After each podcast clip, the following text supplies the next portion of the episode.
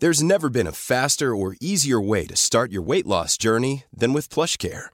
PlushCare accepts most insurance plans and gives you online access to board-certified physicians who can prescribe FDA-approved weight loss medications like Wigovi and Zepbound for those who qualify. Take charge of your health and speak with a board-certified physician about a weight loss plan that's right for you. Get started today at plushcare.com slash weight loss. That's plushcare.com slash weight loss. plushcare.com slash weight loss.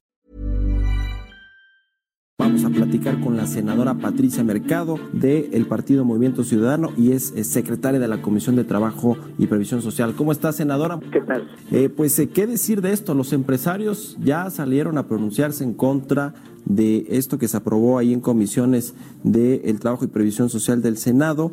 Ellos eh, dicen que no están de acuerdo con este dictamen que busca pues eh, castigar y equiparar el tema de la subcontratación ilegal o el outsourcing ilegal también a un asunto de delincuencia organizada. Son varios puntos los que les preocupan a la iniciativa privada. Eh, ¿Qué decir al, al, respecto, senadora, de esto que aprobó ahí el eh, encabezado, por supuesto, por el senador eh, Napoleón Gómez? Bueno, primero decir que ya tuvimos una, un primer acercamiento en Parlamento Abierto sobre el, tanto el sector empresarial como el sindical, como académicos, qué es lo que proponían o cuál problema, digamos, este, veían para eh, poder regular la subcontratación. Y hay posiciones desde eliminarla completamente, simplemente que no exista, hasta, digamos, propuestas muy regulatorias, pasando por esta que puso en la mesa el senador Gómez Urrutia. Yo misma eh, firmé esta, esta propuesta porque me parece, yo en lo general estoy de acuerdo que realmente todo que propone, ¿no? Un, registro por parte de la Secretaría eh, de la Secretaría del Trabajo en coordinación con el Seguro Social de estas eh, compañías subcontratantes, que realmente eh, quien quien subcontrate pues sea sean actividades como muy especializadas que la empresa no tiene, ¿no? Tiene relación con el, el, el producto o los servicios que ofrece directamente pero sin embargo, bueno, sí necesita de alguna manera eh, por tiempo determinado en algunos momentos eh, o algún tipo de trabajo especializado que no es su materia. Entonces, me parece que la propuesta en el sentido de sí a la subcontratación, pero esto, como que la discusión luego se vuelve, es que hay eh, outsourcing bueno y outsourcing malo. Los buenos decimos que a nosotros sí nos dejen. No, no es eso. O sea, ¿cómo ¿Qué, ¿Qué, definimos que es un outsourcing malo que en realidad sería ilegal, ¿no? No hay buenos ni malos, sino los legales y los ilegales. Entonces, se plantea una, un, un, registro de estas compañías, de, de estas compañías y además eh, que el centro sea cómo protegemos los derechos laborales de los trabajadores, porque aquí el único el único perdedor son los trabajadores, ¿no? O sea, no saben ni en qué empresa, en qué, para qué empresa eh, trabajan, la empresa con la subcontratante, pues al año les cambia la, la razón social, no puede generar ningún tipo de antigüedad. Una de las mayores fortalezas de los derechos laborales en el mundo y lo que nos hemos comprometido como México en la Organización Internacional del Trabajo es el derecho a la sindicalización, a la contratación colectiva, porque finalmente es lo único que tienen los trabajadores para, a través de su trabajo, poder obtener mejores ingresos y mejor calidad de vida. Entonces, ese es como el tronco de la propuesta. Yo espero que los empresarios no estén en contra de ese tronco. Lo que sí me parece, y desde un principio lo, lo, lo planteé como secretaria de la comisión, que tiene, digamos, unos transitorios eh, punitivos, muy punitivos desde esta perspectiva, extinción de dominio, este, todos aquellos que no hayan, que se les compruebe que no han pagado utilidades en el pasado, porque hubo una contratación simulada, porque en este momento lo hagan, digamos hay una hay una cuestión que me parece que no abona finalmente a lo que queremos hacer. Primero, el pasado es el pasado, se trabajó con unas reglas, hubo un Estado que hizo cumplir o no esas reglas a través de la Secretaría del Trabajo, del Seguro Social o de quien haya sido, digamos, pero estas son las, las, las instancias y bueno, pues eso es lo que sucedió y eh, no no no podemos eh, hacerlo retractivo. Y hacia adelante pues efectivamente, o sea, hay muchas maneras de plantear que esto es ilegal y que, bueno, pues según las, leyes pertinentes, ¿no?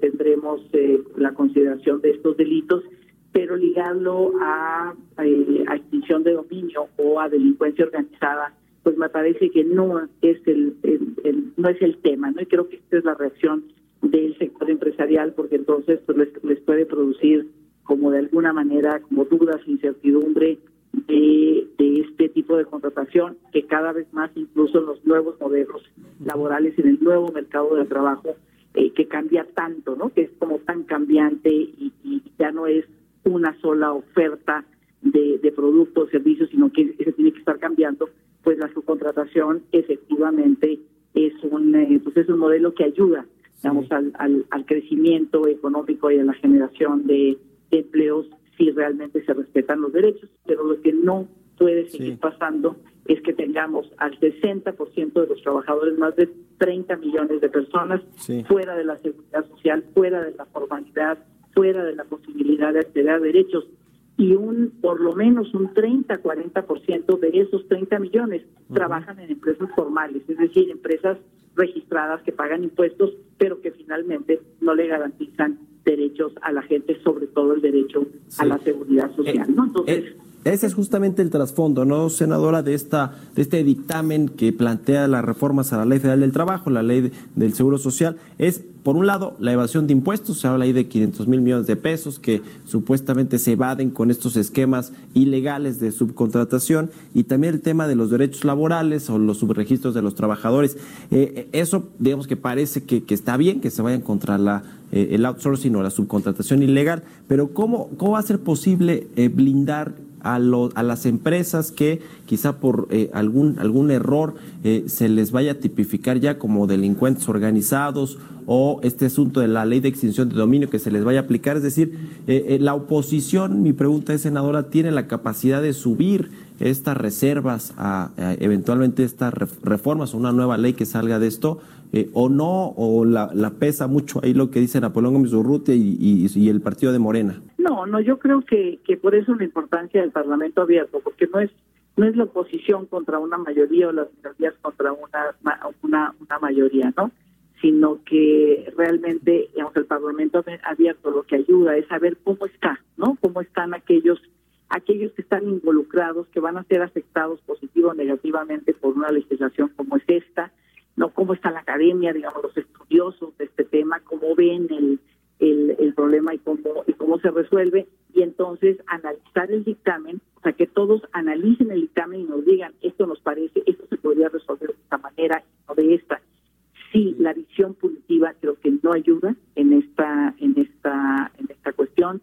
Me parece que lo que queremos resolver se puede resolver de otra manera sin necesidad de esta visión, digamos, punitiva. Digo, sí es un delito y sí hay que tiene una sanción y un castigo, pero no necesariamente nos vamos a, delincuencia organizada o extinción de Me parece que eh, podríamos resolverlo de otra manera y eso es lo que queremos dialogar. Yo por lo menos es mi posición, es la posición de Movimiento Ciudadanos. ¿Cuándo comenzarían, senadora, estos eh, el análisis o este Parlamento abierto que está propuesto ahí, incluso por Ricardo Monreal? ¿Y cómo están los tiempos legislativos? ¿Cuándo pasaría el Pleno? ¿Cuándo sería una realidad ya esta reforma a las leyes de, seguridad social y la Ley Federal del Trabajo?